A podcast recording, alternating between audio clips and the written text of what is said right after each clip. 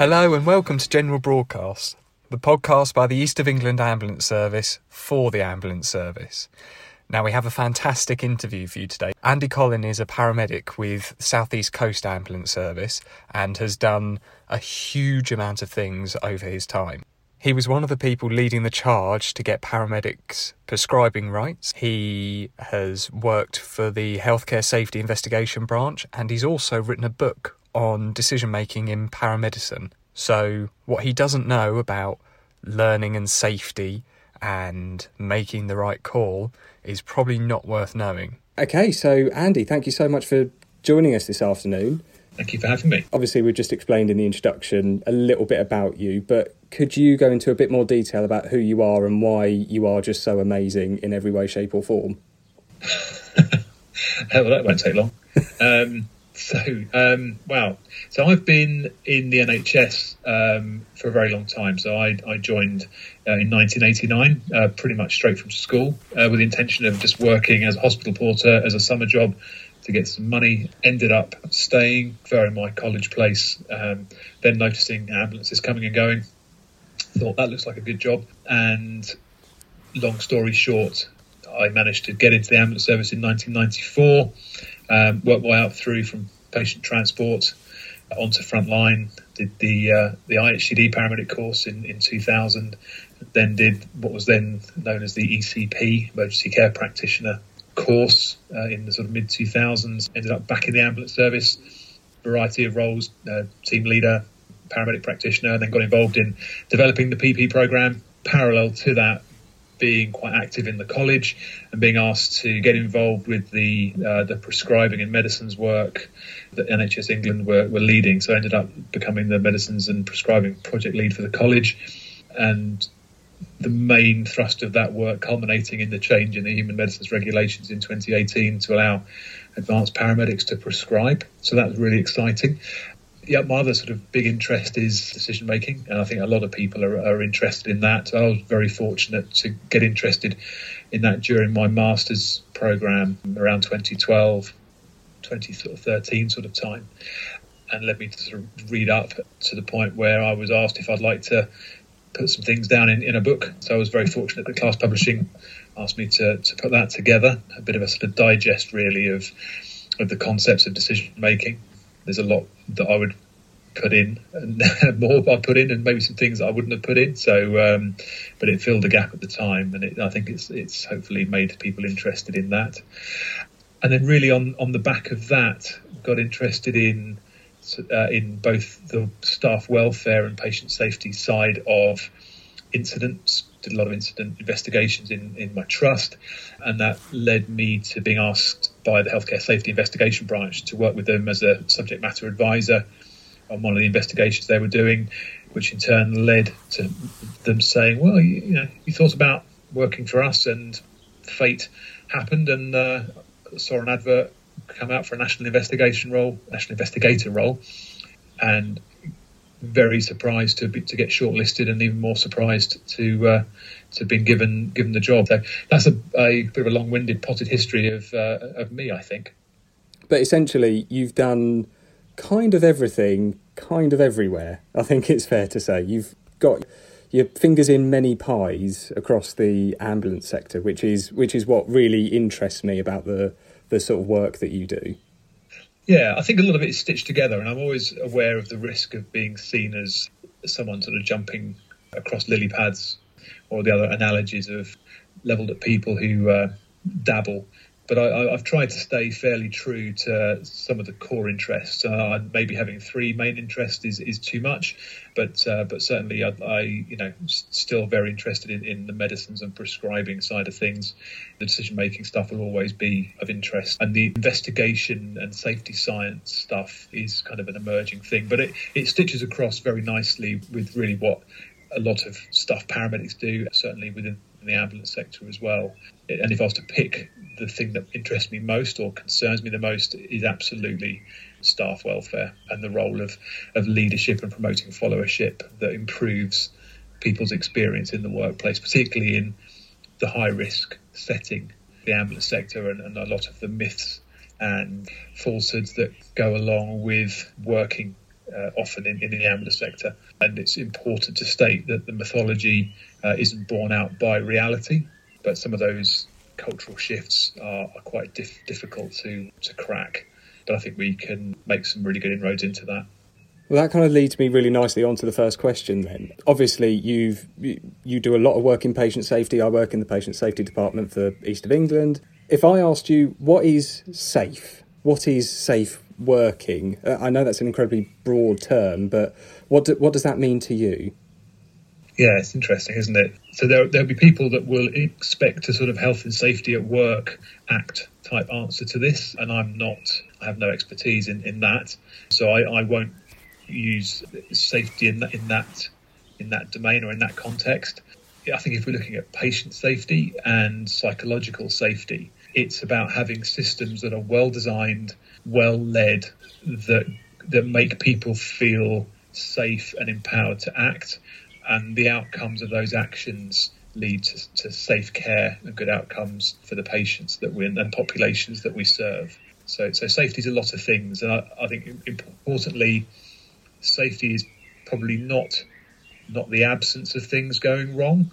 I, I think sa- safety is is a, a, continuum of things like reporting, quality improvement, continu- continuous improvement, and, and some of those cyclical actions that, that keep people in tune with their everyday working life.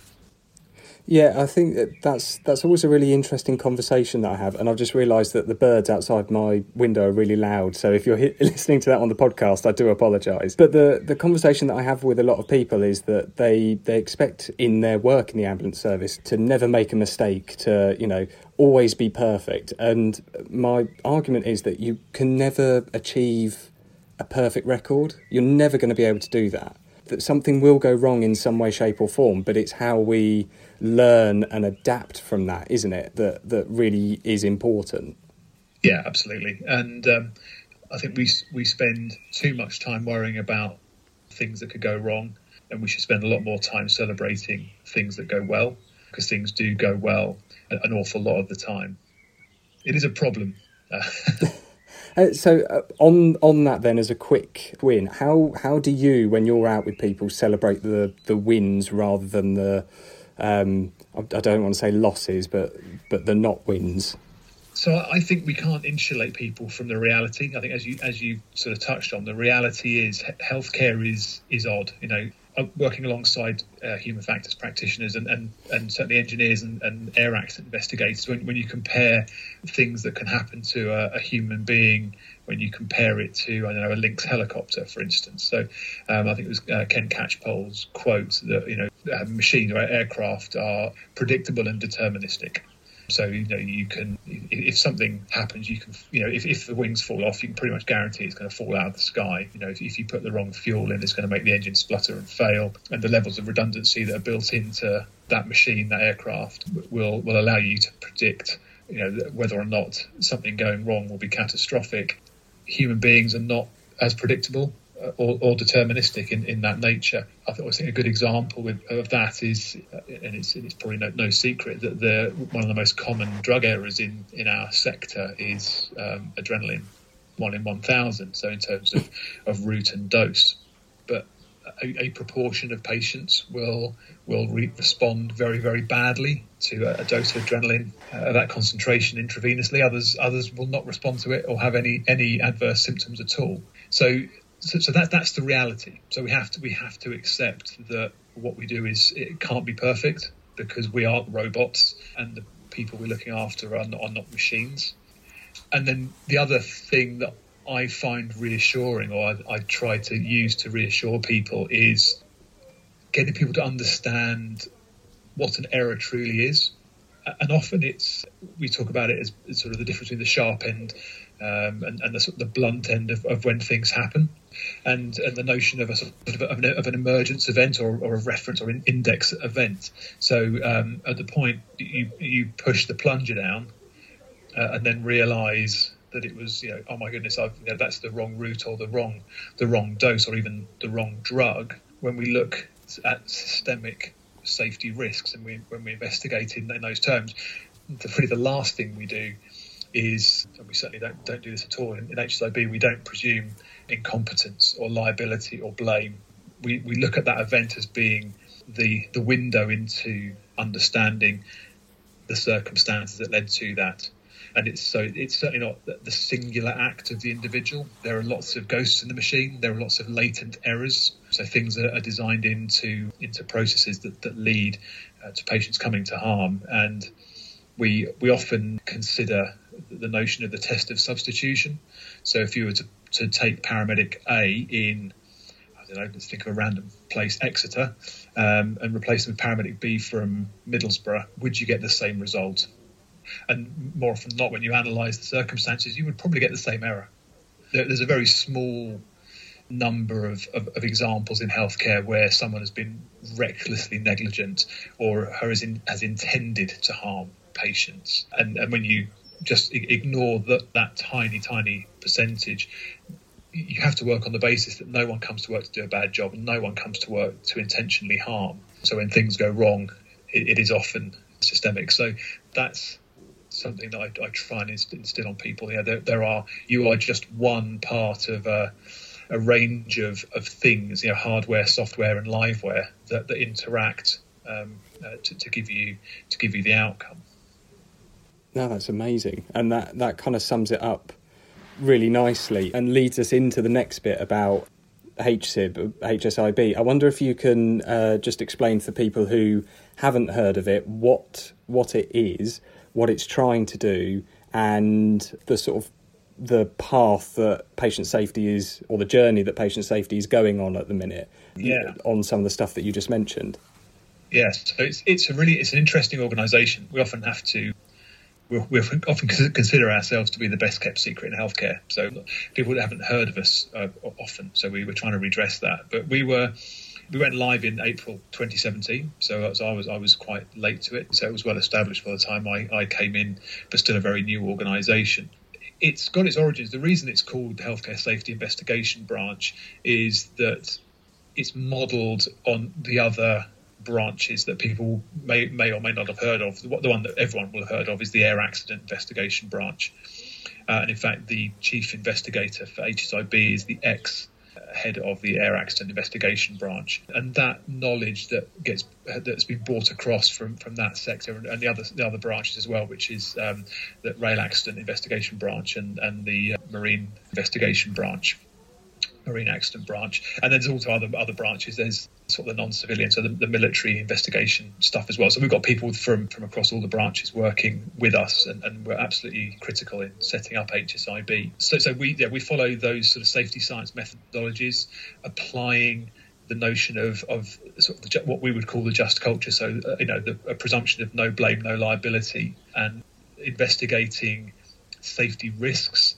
So, so as an organisation, so from a structural perspective. So we're funded by the DH. So we are we are NHS NHS funding, and we are currently hosted by NHS EI, NHS England Improvement. Although we are working towards becoming an arm's length body, as as are the Air Accident Investigation Branch and, and the other branches.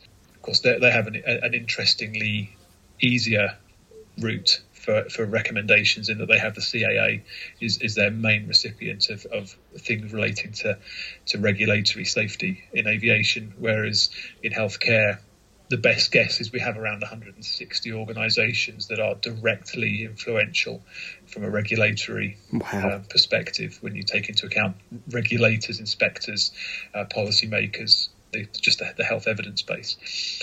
So, so that's sort of what we are so what, what we do is a up to 30 investigations a year. We don't replace local SI investigations, and almost always we will come in when we investigate what we call our reference event. We'll come in and, and our sort of first place to start will be looking at the local trust SI report. Occasionally, that the one won't have been done because of the nature of, of the way the referral is made. But the, the, the, the, way we work is we'll receive a referral, generally speaking, from an external body or our internal intelligence unit. So we have a team of, of analysts, clinical fellows who trawl through the databases uh, and, and the health literature and look for themes and they'll work up those themes uh, as potential investigations. And then uh, the other, so the, the, flip side of those are the ones we receive from healthcare professionals, patients, public, uh, people that have concerns um, either through personal experience or, or within their professional sphere. And we work those up into a proposed investigation for scoping. So there are different phases of, of, each investigation. So we, we take, or the intelligence unit, sorry, take their proposals to a scrutiny panel and we decide whether they meet the criteria. So it's a collective decision that's led by our, our executives to see if they meet the criteria, and, and, that is, you know, it does it have a systemic nature? So you know, or is this a, a sort of weird and wonderful singular event? So we that there's a very important that you know, this has to have a systemic nature. It's got to have significant impact, and that doesn't mean it has to happen to lots and lots of people. So if if the impact is on on one patient or one family, then that's still valid. But so we'll be looking for the impact. And sometimes it might be the volume of patient, or it might be the the um, significance of the impact. And then there has to be learning. There's got to be the, the potential for learning to come. And and I, from what I've seen, my experience is a lot of proposals for investigations fall down on, on that. So there are a lot of intractable problems that are well understood and that we can't add further learning to.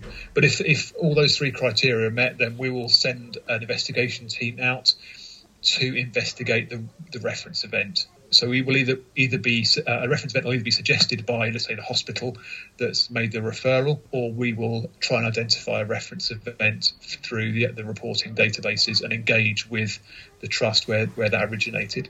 And, and that scoping investigation will be a, a detailed systemic investigation where we uh, we speak to the, the people involved, so, you know, the doctors, nurses, therapists, whoever, uh, the patient, their family, uh, and, and, anyone else who's relevant, and then we'll do a, a full analysis based on, a, generally speaking, uh, a published methodology. And then we'll write that into a scoping report. We'll bring that back uh, to the organisation to decide whether this meets the criteria to then go into a full national investigation.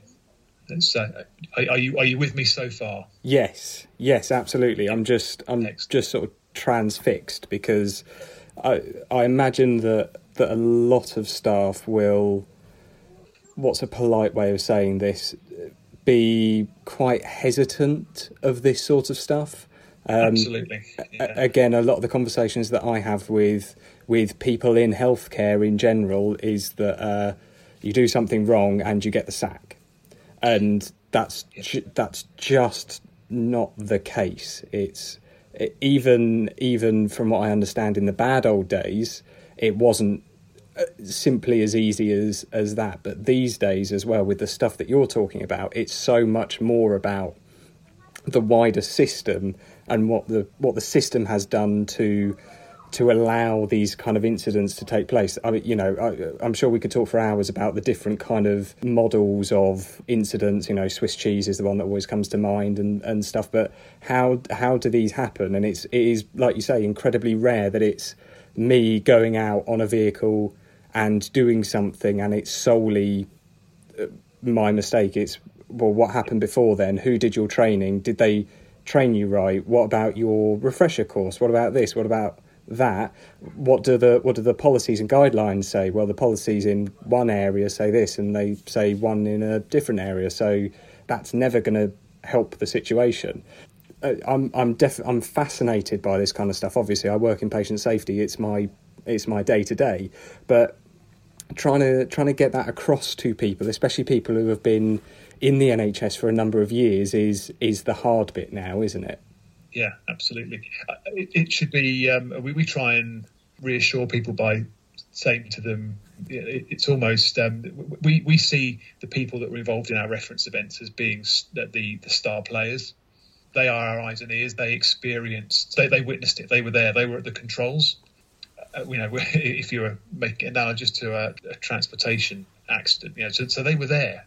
And when we reassure them that you know there is there is no there's no jeopardy. I mean, we have to say in in our sort of terms of, of, of reference, so to speak, that you know as as professionals ourselves, if, if we come across something that is clearly akin to Harold Shipman or, or, or where you know there was an intent you know to make personal gain or to, or to cause harm, then of course we, we have a duty. You know, there, we, we, Hmm. we never say that there is um, a, the potential for everything is 100% blameless. If, if we find something that is that is uh, contrary to, to the law or, or to, um, uh, to, yeah, to, to other common sense approaches, but that conversation never happens because we, we put people at ease.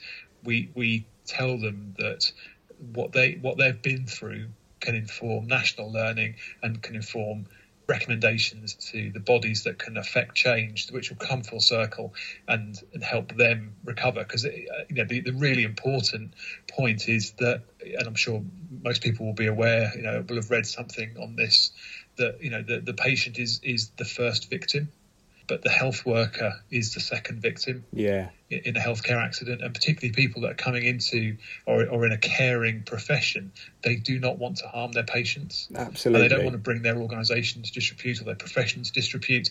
Um, and so there's there's a huge burden on people that have caused harm or have been at the sharp end when harm has happened. And self blame is as big a problem as organisational blame.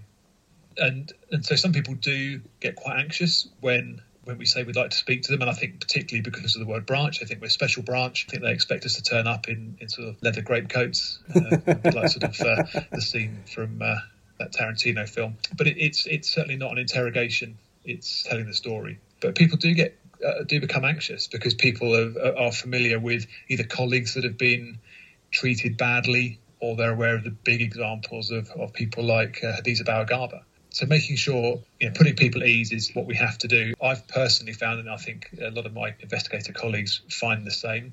Once you've built that rapport, the floodgates open, and people will tell us everything and more. And when you and you build that safe space, and you and you give them that reassurance that this is about resolution and improvement, not about blame and finger pointing. Uh, it can, this can, that can be a very uplifting experience for, for us as investigators, and hopefully a restorative experience for the for the members member of staff or, or the multiple members of staff involved. Uh, yeah, definitely. And is it fair to say as well that that is the plan for patient safety investigations going forward? That they're going to model this this idea quite a lot more. Yeah, I think we, I'd like to see that. I mean, the you know it's no secret that there will be some changes to the, the way trusts investigate serious incidents in the future. I don't know what the timeline for that is, and, and because we investigate. I would say that the level's the wrong word because it makes it sound hierarchical, but we, we, we just employ different methods.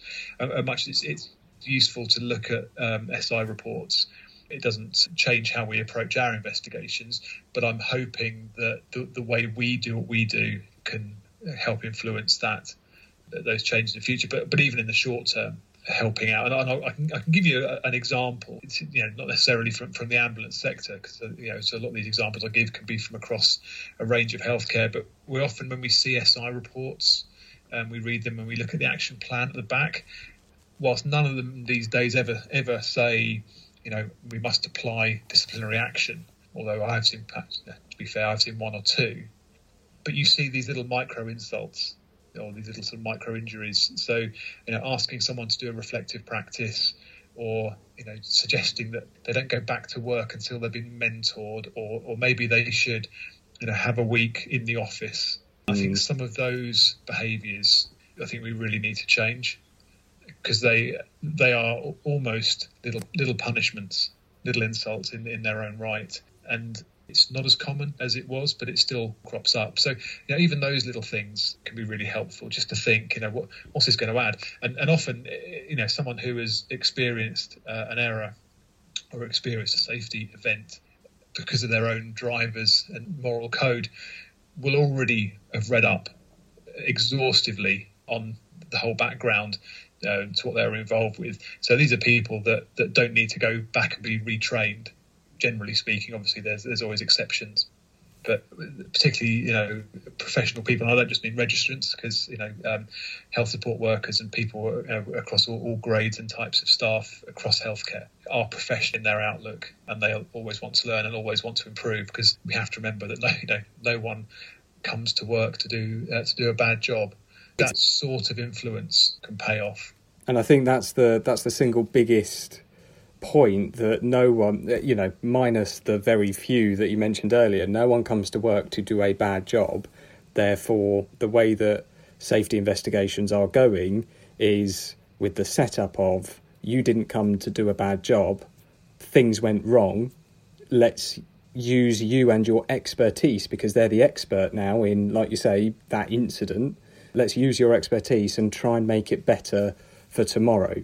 There are people that talk about zero harm and, and zero zero patient injury. And again, while I respect that, and this is just my opinion, I do still maintain that I, I don't think that's ever going to be possible in this high risk, high dynamic work. So the the idea of you know working together and making it more accessible and easier to investigate is definitely really exciting, isn't it? Yeah, absolutely. I, I think we should absolutely strive for that, but I think we need to be realistic about ever reaching the goal. I think that the horizon will continue just to, to keep being out of reach, but we need to still keep reaching for the horizon. And just to bring it back to finishing off how we investigate and, and the importance of, of the individual in the reference event, the story they tell largely becomes irrelevant when we then take these investigations to a national level, because then what we're looking to do is to validate and, and compare and contrast the safety risk that we have articulated through the scoping investigation through the reference event and seeing that either happening, you know, actually occurring or having the potential to occur in three, four, five, six, however many trusts we visit. We go out nationally and, and, and talk to people about about the reference event. And, and the great bit for the for the people involved because we, we always anyone who's involved in an investigation subject matter advisors anyone involved in the reference event people we interview during the national investigations they are, they're all stakeholders so they will all get sight of of, of the draft report uh, before it's published and they'll be able to see how the the recommendations and observations we make develop and they can know that they are part of, of, of, affecting that change. So when we make a, a, recommendation to, I don't know, to NICE or to NHS England or to one of the Royal Colleges, you know, that's a very meaningful change, but it's based uh, at a national level. So it's not making a, a small local change based on an individual's actions, which may or may not be perceived as an error or to which that they're blamed. It's completely it just goes to another level because the reference event becomes anonymous at that point. So that's, that's an added sort of beauty of, of, of, the model that we use. So so everything's anonymous. You know, we never name the trusts the reference event or the, the trust we visit nationally. We don't identify patients unless they express a wish to use their, their real name. So yeah, it's very low jeopardy and hopefully a high gain. And if you, if you compare that to what we've historically done, maybe you know locally within the ambulance sector, but certainly in healthcare, we've taken you know, the people that we think are the star players and we move them as far away from the problem as possible. Mm. And actually, we need to bring them as close as possible to it yes. so they can be instrumental and, informative in, in, in, the improvement piece. Because this is the, the other thing we see is we, we have great resource from our human factors and ergonomics practitioners that we uh, either have in the branch or that we bring in um, under consultancy is the both the poor design in general of, of, processes, but certainly the lack of end user involvement. And I see that in, in the ambulance sector particularly. I think we're, we're very good at teaching people about how to do the components of care, but we never stitch it together. Um, I was chatting to a, a, pilot about this. We were just chatting about healthcare and aviation and uh, sighing a little bit about all the, the, comparisons that are made between the two. But um, he, he sort of said, well, we know how to put the landing gear up and down and turn the radar on and you know, operate the radio. But the important thing is we log a flight plan. And he said, what it sounds like, you guys, you, you, ne- you never log your flight plan. You just rely upon being able to do the individual components and, and you use them as and when. And I thought that was really interesting. And the closest we get to it are the, the things that, that do work well with high reliability. So some of the things like the trauma pathway, the stroke pathway, you know, the, the PCI pathway, they work well because they've had lots of end user input. Generally speaking, the end user will be the, you know, perhaps the, the cardiology team who are receiving the patient, but it's well designed, well considered. But a lot of it, what else goes on, it hasn't hasn't been well designed. Mm. Uh, and we see that, and that's not a dig at the ambulance sector because we see examples of this across healthcare. So things, you know, where you know patients are lost to follow up in outpatients, or you know issues with communication with patients at discharge. Yeah, a whole number of things. Yeah, where we published a report some time ago about people who transfer between prisons. So people with health problems who on uh, the prison wing of a, sorry, a hospital wing of a prison, um, and the issues around medication following the patient. And again, it comes down to the design of the process. Everyone knows how to do their job, but also, oh, I don't know why they do it this way. You know, why don't they? Why don't they ever ask us how? You know, what the best way to achieve this is? So often, the outcome of our investigations give people that resolution. Mm. It gives them a voice. I mean, the the most dangerous words in the English language are "This is how we've always done it." absolutely, absolutely. So yeah, that's that's the important thing about these investigations. It says, "Well, have you tried doing something different?" and gives people that opportunity. I mean, that's that's fascinating. I, I could talk about this with you for hours and hours, um, but I know you've got to get on, and I know that there's some other bits we want to talk about. So we've talked about investigations and why it's important to learn from incidents.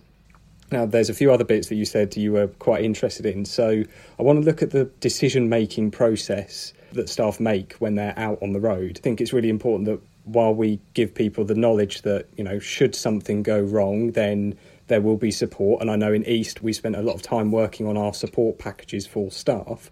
But what I also want to do is make sure that we give people tools that they can use to make better decisions, make better judgments, so that they can learn from that excellence piece and like you say share share that knowledge and good stuff with people. So making decisions in the real world talk to me about that because I, I make no secret i'm not a clinician. I've got a good understanding of it but in that world how hard is it to make a, a decision? So i think it's very easy to have a decision happen to you. And I think that's what we saw. Certainly, when I was being taught about decision making, both on my PP course, you know, uh, many years ago, and more latterly on my MARC program, it led me to to look into this: how use experience and intuition to drive what we do. So we put a lot of currency in experience. I guess it's some of the old crew room mantras. You know, if it looks like a duck and sounds like a duck, it's probably a duck. And you know that's fine because it probably is what I think people sometimes forget to do is just sense check. And like we like we said about aircraft being predictable and deterministic, because you've seen something a thousand times doesn't mean to say the thousand and first is going to follow that same predictable pattern. It might, and it and it might not. And and, and the argument for and against is you know sort of going through this what seems like a very clunky, clumsy process of hypothetical deduction. So, so you know, taking a list of things that it could be and excluding them one by one can seem a bit clumsy and, and often you know pair it to, to watching a, a, child take their first steps like anything you do any sort of psychomotor activity you know being clumsy well, well this is pretty similar to that it's going to feel really clumsy and awkward like with anything as you transition from novice to expert your acumen will improve and, and, you'll get more and more slick at doing it. And it will probably get to the point where you know you've made an active decision. So, you know, the important thing transitioning from decisions being passive to say, no, I actively decided that that's what was wrong with that patient, or that's what I was going to do with that patient, or that's how I was going to communicate that, or that's how I was going to doc- document that. So it, it can often seem a little bit petty or trite to sort of talk about it in these terms, but it, it's quite a, a big difference when you consider this is why it's important when you consider how fallible the human condition is to external biases. We're not a terribly rational species, and our memory and recall systems are not very effective. So our experiences that we think are really sharply remembered are often like a series of Polaroid pictures that are, are stored, moved around your hard drive in your in your brain, but often maybe stitched together in a different way. So your frame of reference can, can be affected, uh, particularly before you get to that sort of expert level. And if you talk to a, an ED consultant who's been an ED consultant for 20 years, they don't need to rely quite as much on going through the longhand process. But certainly, I think at our level and, and often with our, our levels of experience and exposure as well, which is obviously really important, making sure that you've considered some of those influences, you know, some of the, you know, the, the biases that, you know, and there's hundreds and hundreds of them, lots and lots of different examples of them, but, you know, things like confirmation bias and availability mm. bias, and, and, even things like the, uh, the impact of hierarchy having, having an effect on us. An investigation relating to a patient with sepsis who'd seen seven different health professionals and the ambulance crew you know, who found out that the GP said it was X before, just thought, well, I'm not going to question the GP and, and, that is that is one of those effects in action. Mm. So make your own independent decision and be able to to defend it. And it's an important word, defend, because there's a difference between uh, having what you do be defensible. So it was the right thing to do, and you can defend your actions, to being defensive and that's not helpful because you'll end up over treating people, taking people to hospital that need to go to hospital in the perceived view that you're going to avoid any personal risk.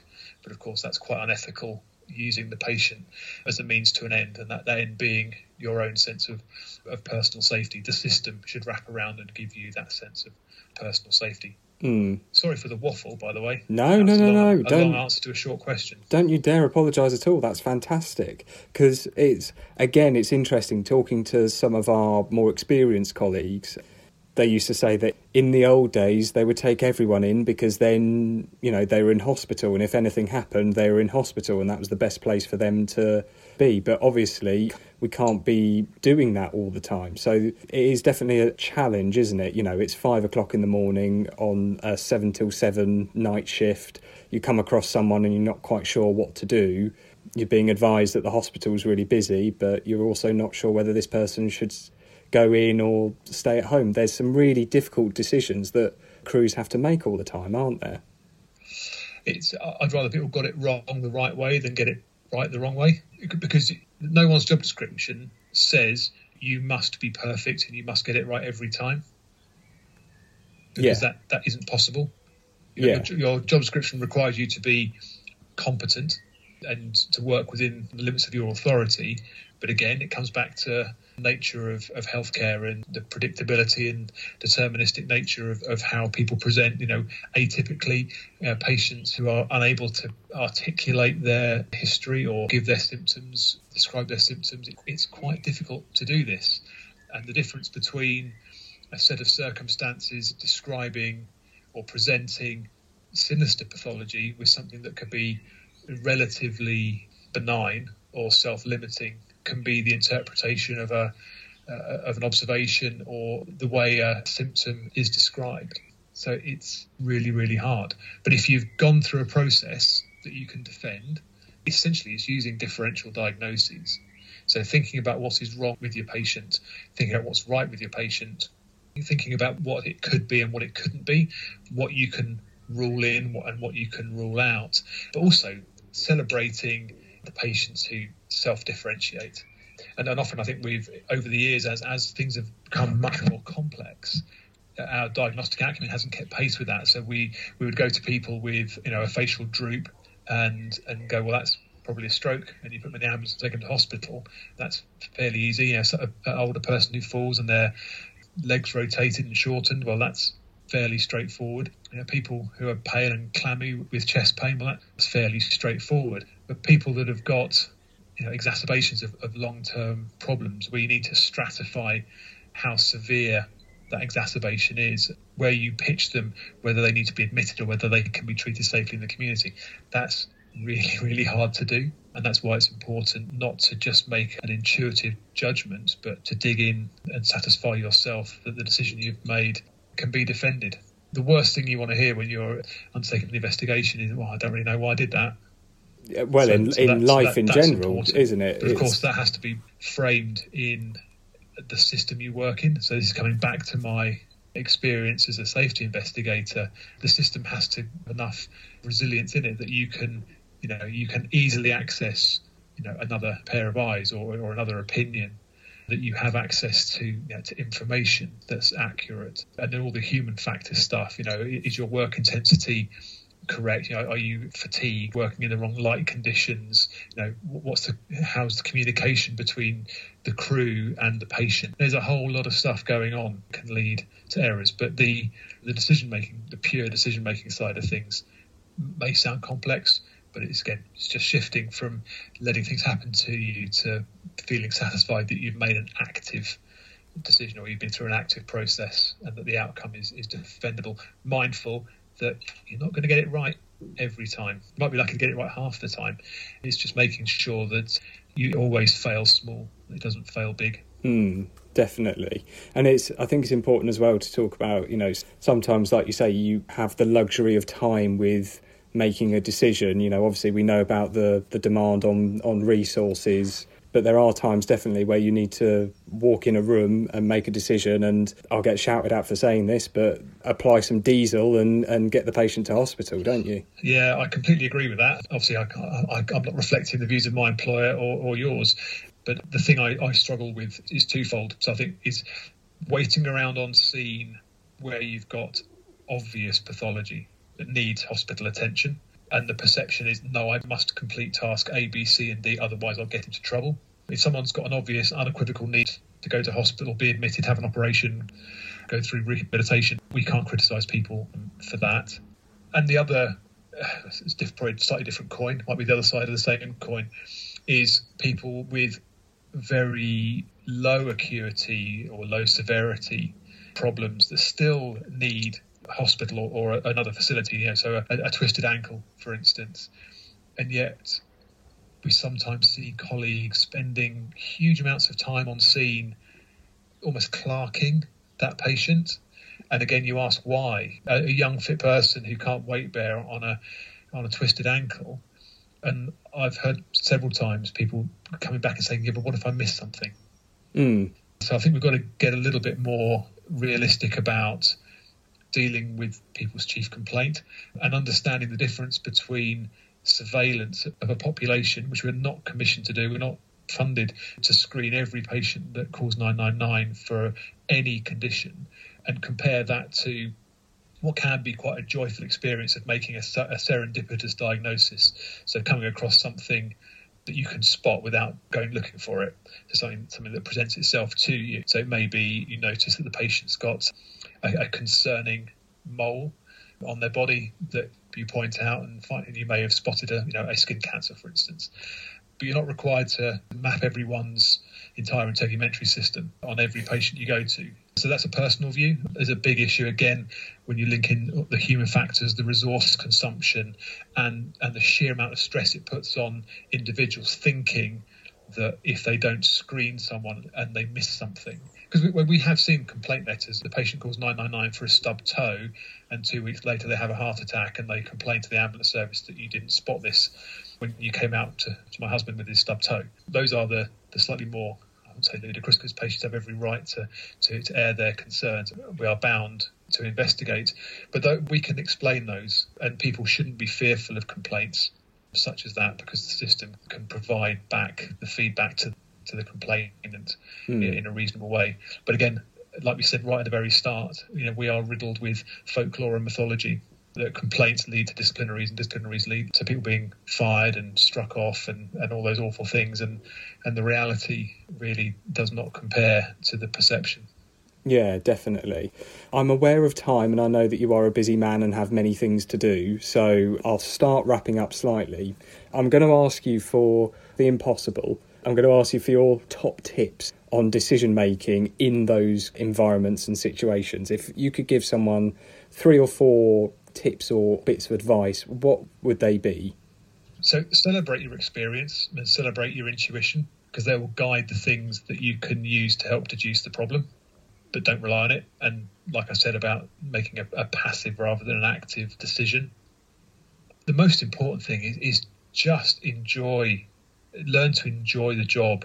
You know, learn that that you can ask people. I think the culture's changed hugely, and I think this notion of, of complete self sufficiency and autonomy is is the mark of a good paramedic or, or a good ambulance clinician picking up the phone and, and asking for a second opinion is is not a problem. It, it demonstrates insight into one's own ability.